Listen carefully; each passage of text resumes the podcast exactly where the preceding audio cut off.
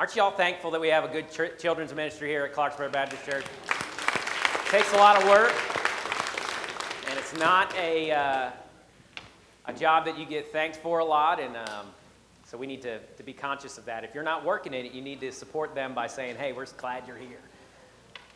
So I'm excited about starting this new series called Remember. Now, many of the thoughts and uh, ideas for, uh, uh, in this series that we're going to go through come from a book by Tom Rainer, the president of Lifeway, called I Am a Church Member. So anything good that you think I say, just assume that he said it, and uh, we'll probably all be better off for that. Uh, but today, in our churches, we've lost what it means to be a church member. And that's what we're going to talk about this morning. Let's pray one more time, and then we'll continue. Dear Jesus, we love you. God, I pray that you would. Uh, Lord, guide my words this morning, God. I pray that anything uh, that I should not say, God, that uh, you would take it from my lips, God, and anything that I should say, I pray you give me the boldness to say it, God. I love you, God, and I thank you for this opportunity this morning. In your name we pray. Amen.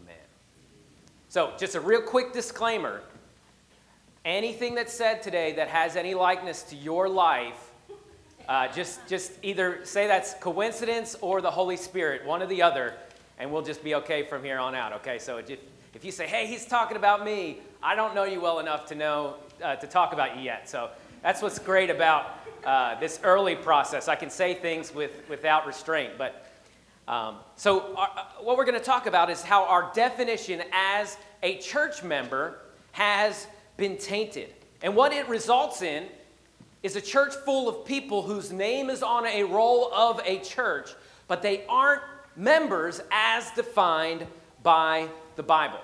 Clarksburg Baptist Church has about 280 adults on the roll of church membership.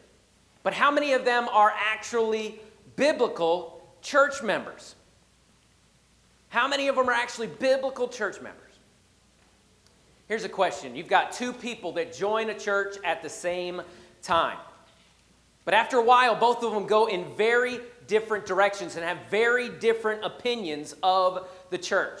They both joined the church because they thought it was the best church around, and you hear them early on say things like, I love this church.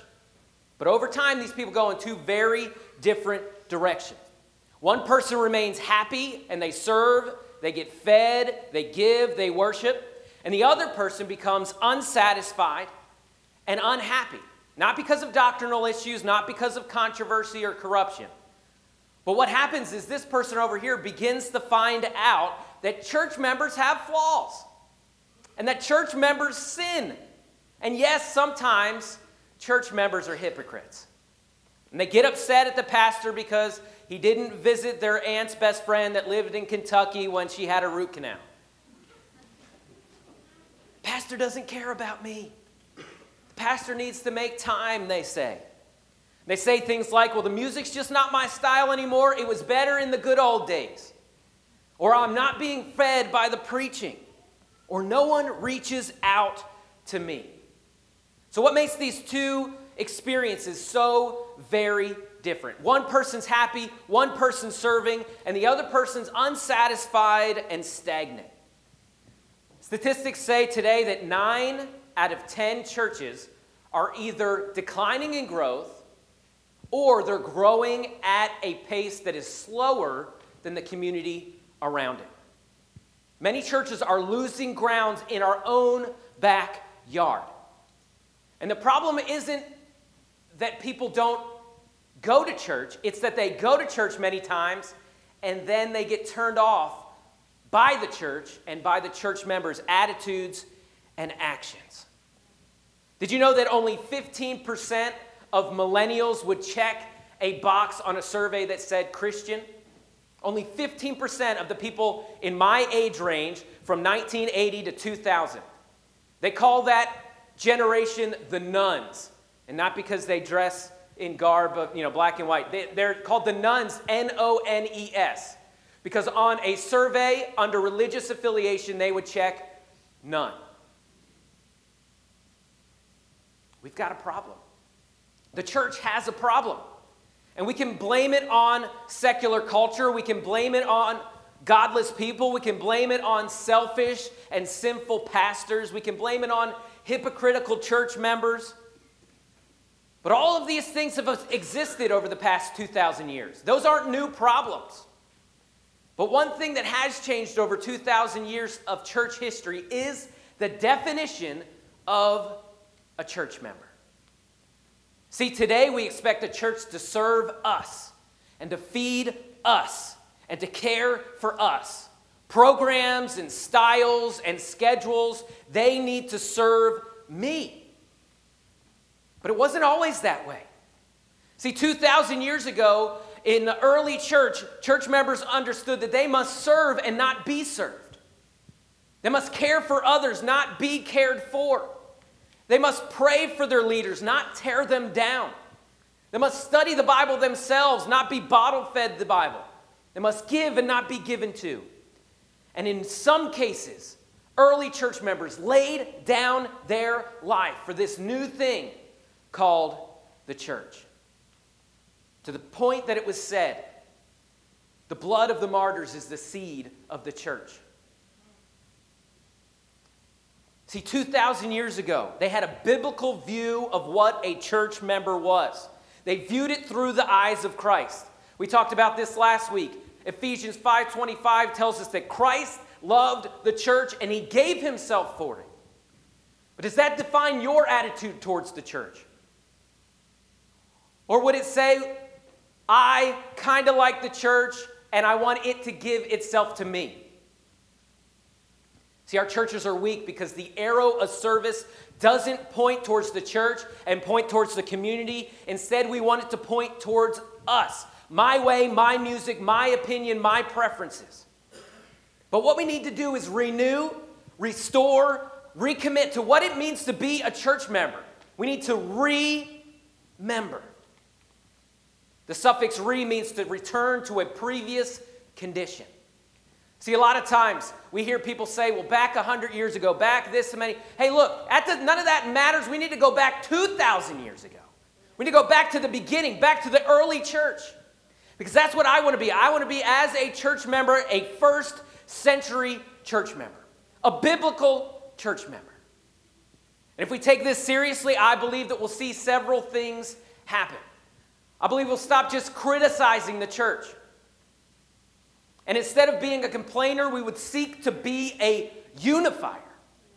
And we'll learn the joys of being last instead of being first. Hey, things don't have to be my way, and I can sometimes defer my, uh, my opinion for the sake of unity on non doctrinal issues. One, we'll stop criticizing our churches. Two, we'll see our churches change into healthier churches that have a greater impact on the world and on the community. See, the problem is, is when we fight and when we push our agendas in here, what we're doing is we're losing focus. And I believe the devil is very excited when we begin to get frustrated with each other because we have different opinions on minor issues. Because when we focus on those things, we lose sight of what's really important. And that's that people are dying and going to hell right outside these doors, and we're not telling them. See, every single born again Christian is to be a church member somewhere. It's assumed in the Bible that if you're saved, you've been, you need to be baptized and then added to the church. Look, we've got a mission and we've got to do it. Everything we do must flow through the gospel. And if we'll begin to focus on having that type of attitude, where I'm here to serve Jesus through the church. Why? Because Christ loved the church and he gave himself for it. And this is the means of uh, uh, reaching the, the community around us is the local church.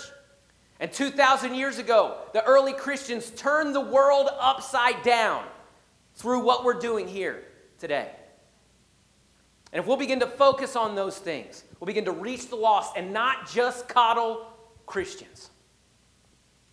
There's a country club in uh, Columbus, Georgia, and it's a beautiful country club. It's huge, as uh, our president would say. It's got an awesome pool, a state of the art fitness center. It's got massage therapy, beautiful golf course. They even provide childcare. You can go and drop off your kids. They've got a place that you can reserve your birthday party. They have a trivia night, Christmas party, tennis courts, and you can go even and watch football together. There's all these screens. And see what you do there at this country club in Columbus, Georgia is you pay your membership fee and you have access to all these privileges. Now, none of us in the room probably have the means to be a part of a country club. And if you do, Mike would like to hit you up for some money for the uh, water walk. Amen?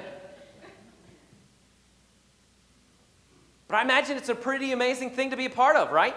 It seems like they really take good care of you. Membership has its perks. Membership means that I get some privileges, there's some amenities that I get, and other people will serve me because I'm a member. You just pay the going rate and you can have others take care of you. You can live a life of leisure.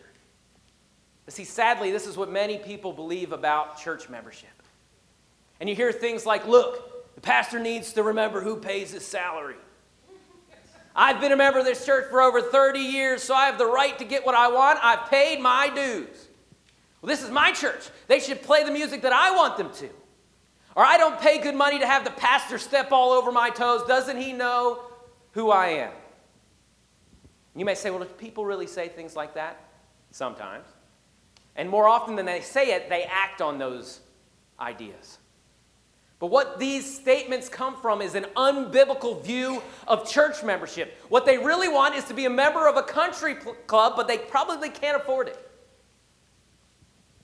For them, membership is all about receiving and not giving. It's all about my rights, not my responsibilities. It's all about entitlement, not sacrifice. I can't believe that they blank, blank, blank. Don't they know how long I've been a member and how much I've given to this church? But see, tithes and offerings are not membership dues that entitle members to a never ending list of privileges. Tithes and offerings are supposed to be a gift to God, cheerfully.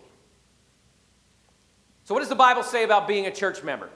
Now, something that we might not think about is much of the New Testament is written to the church. You got the church of Corinth, you got the church of uh, Galatia, you got the church of Philippi and Ephesus. And the New Testament is written to the church. And like I said before, it's assumed that if you're saved, that you would be a member of a church in the local community. In 1 Corinthians chapter 12, it's all about what it means to be a church member. Chapter 12 said that we are a body. If you look in uh, 1 Corinthians 12, in verse 12, it says, For just as the body is one and has many members, all the members of the body, though many, are one body. So it is with Christ. For in one spirit we are all baptized into one body Jews or Greek, race doesn't matter, slaves or free, economics doesn't matter. And we're all made to drink of one spirit. Hold on one second. Let me get something.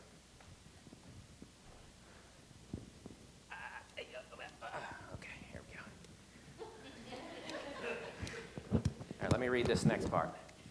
I wanted to make sure gender equality and all that was good, so got both of them. For the body does not consist of one member, but of many. If the foot shall say, Because I'm not of the hand, I don't belong to the body, that would not make it any less part of the body. And if the ear should say, Because I'm not of the eye, I don't belong to the body, that would not make it any less part of the body. If the whole body were an eye, where would be the sense of hearing? If the whole body were an ear, where would be the sense of smelling? But as it is, God arranged the members in the body, each one as He chose. If all were a single member, where would the body be? As it is, there are many parts, yet one body. What is the point here is that this, although it's silly, is a perfect picture of what the church should be.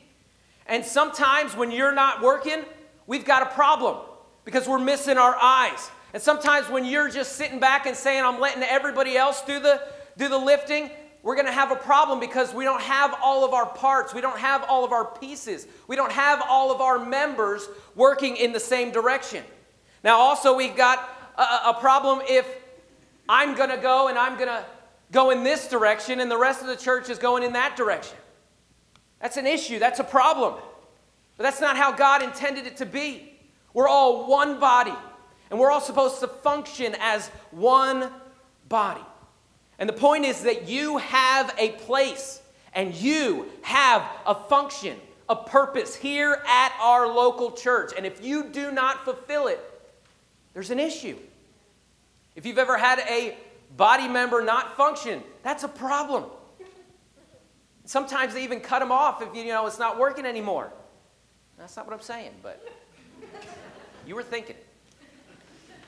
A few verses later in chapter 13, it establishes that love should be the central attitude and action of every member.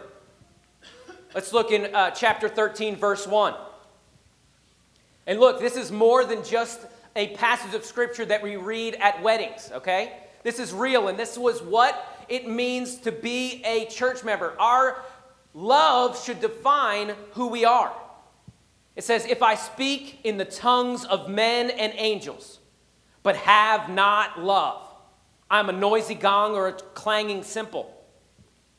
And if I have prophetic powers and understand all mysteries and all knowledge, and if I have all faith so as to remove mountains, but have not love, I am nothing. And if I give away all that I have, and if I deliver up my body to be burned, but I have not love, I gain nothing. Love is patient and kind. Love does not envy, it doesn't boast, it's not arrogant or rude, it doesn't insist on its own way, it's not irritable or resentful, it does not rejoice at wrongdoings, but rejoices with the truth. Love bears all things, believes all things, hopes all things, endures all things. Love never ends. As for prophecies, they will pass away. As for tongues, they will cease. As for knowledge, it will pass away. So now, faith, hope, and love abide. These three, but the greatest of these is love. What does that mean? That means you could be the best small groups leader in the world. You can have all knowledge. The Bible even says that you could like do miracles, but it does not matter if you do not have love. You can be the most knowledgeable scholar of the Bible, but if love is not your defining factor, you've missed it. Love is the greatest of all these things. See, biblical membership is not country club membership. Biblical membership says that we're all pieces, like a member of a body, and members make up a whole. And if a member isn't functioning, the body suffers. Members are different. We can see that, right? Just look around. You're different. Nobody looked around. That's right. Just look around. There we go. Don't stare too long at the one person that's really different. We're different, but we work together. Members are supposed to be founded on love, and they have a function that functions together for the good of the body. And everything we do must be motivated by our love for God not praise, not prominence, not control, not the love of our preferences. Can you imagine a church that was all come together of church members that lived out 1 Corinthians 13?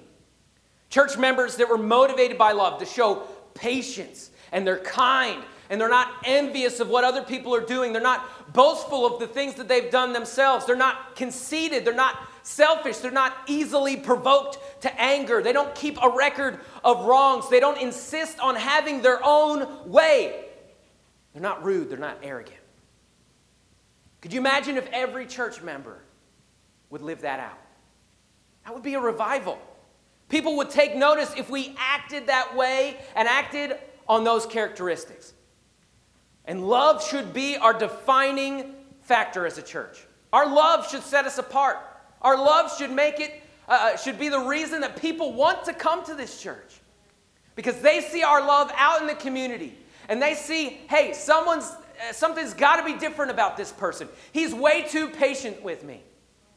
Hey, he's not always just trying to have things his way. He's not rude, he's not arrogant. Can you imagine if we all lived that out? Can you imagine if I lived that out? We're also supposed to show love to the members that we don't like, the weird ones. Once again, don't look at them. the unlovable ones. Hey, we are to love the unlovable. You see that all throughout Jesus' ministry. He hung out with sinners, tax collectors, lepers, outcasts. Hey, and that's our responsibility as well.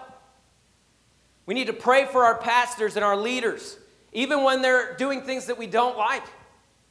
We need to serve even, even when other people aren't serving.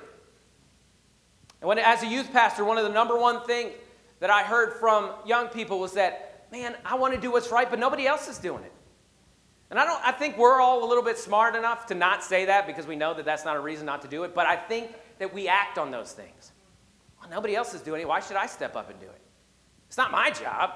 This person really should be doing it. Church membership is founded on unconditional love for each other and for Christ. So, do you know how to re, uh, remain a biblical church member, a re-member, a first church, uh, first century church member? This is it: give abundantly and serve without hesitation. Give abundantly and serve without hesitation. Your time, your resources, your talents. When someone needs something, you step up. Hey, I'll do it. I'll do it. No strings attached. Even if the church decides to paint the lobby gray and you wanted it tan. How many people have stopped giving because they didn't agree with the decision that was made? You're playing your hand there when you do that because that just proves that you really weren't given for the right reason. You really were trying to purchase influence, and when that didn't work, you gave up on it. What happened to the nice Pastor Phil, right? Y'all hired me, that's what happened.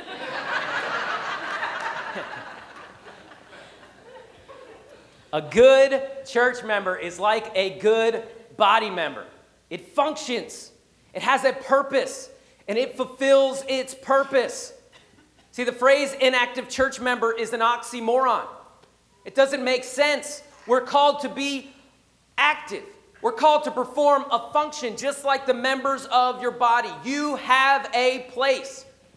Maybe that means that you're helping in the food pantry. On September 6th, they're having a big food giveaway and they need help. And how much more help will we have if everybody was pulling their weight? Hey, maybe you can become a greeter. We got a, a, welcome team meeting here in just a little while. Maybe you can help with the children in the morning. Miss Janet is doing an awesome job, but he, she needs our help. If you're not a member, you need to become a member somewhere. Now, I'm partial to this church. You need, you're, you are called to be a church member. After the service, we talked. Uh, Andy talked about that. There's a place to sign up for that September 17th new member lunch. Not only do you get lunch, we'll also answer any of your questions, and we'll talk to you about uh, church membership. But look, Christ loved the local church, and He wants you to be part of a body of believers, and He made you to perform a function. So, how do two people come to the same church? One is happy and serving, the other is unsatisfied and stagnant. Many times it's because the unsatisfied church member makes church all about themselves. And they don't serve a function. And they're not defined by their unconditional love. So the prayer today is should not it's not should I serve, it's God, how do you want me to serve? And why you say, well, why should I serve? Why should I care about that? It's because you were made to fit into a body. If you see an arm laying over there, you're not excited about it. It's not doing much. It's gross. Just crawling around. Halloween's coming up soon, and you'll see a lot of that kind of stuff. When a, church, when a member isn't performing its function and it's not attached to the body, It's not right. You know, it's weird. It's strange. God made you to perform a function. And until you perform that function and you live and you glorify within life, there's always going to be something missing. It's a funny thing about how God made us. So we're only happy when we serve. When it's all about us, man, you become the most unhappy person. You can only get so much of self before you're like, oh, I don't even like me anymore. You are made to give and to serve. And God made you to use the local church to do that.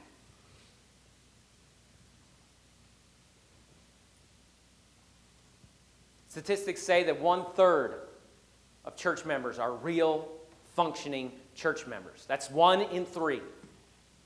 So, out of a church of 180 attendees, we should have 60 biblical church members that are giving abundantly and serving without hesitation.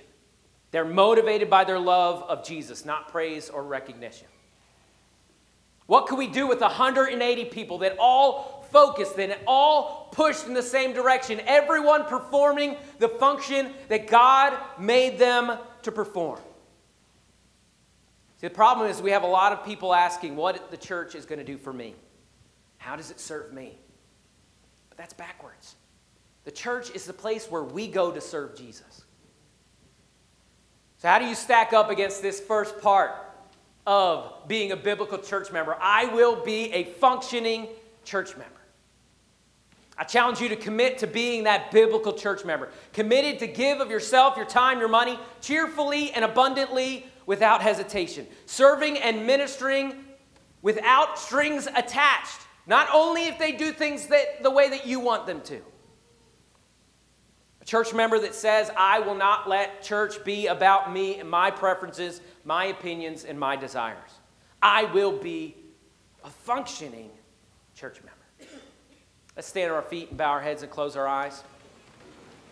Once again, this is our time of reflection and meditation. If God spoke to your heart about something, this is an opportunity for you to speak back to Him and say, God, how can I change? God, out of all of that, God, what do you want me to do? Because preaching is pointless unless there's a call to action. The altar's open this morning as the band plays. Maybe you need to pray for a loved one or a coworker. Maybe you need to pray about joining the church. Maybe you need to recommit to being a biblical church member. You haven't lived up to the responsibilities. Maybe you say, I, I, honestly, I haven't been a functioning church member. I got mad about something and I just quit. They, they didn't do the things the way that I thought they, they, they should do, so I stopped serving Jesus in the local church. Maybe you say, I've been focused on the church serving me, not me serving Christ through the church. And I've allowed myself to become distracted and bitter. Maybe this morning, as the music plays, you just want to come down and pray for the future of the church. And you, want, you need to know where your part is. You need to know what your function is supposed to be. As the music plays, this is your chance to respond.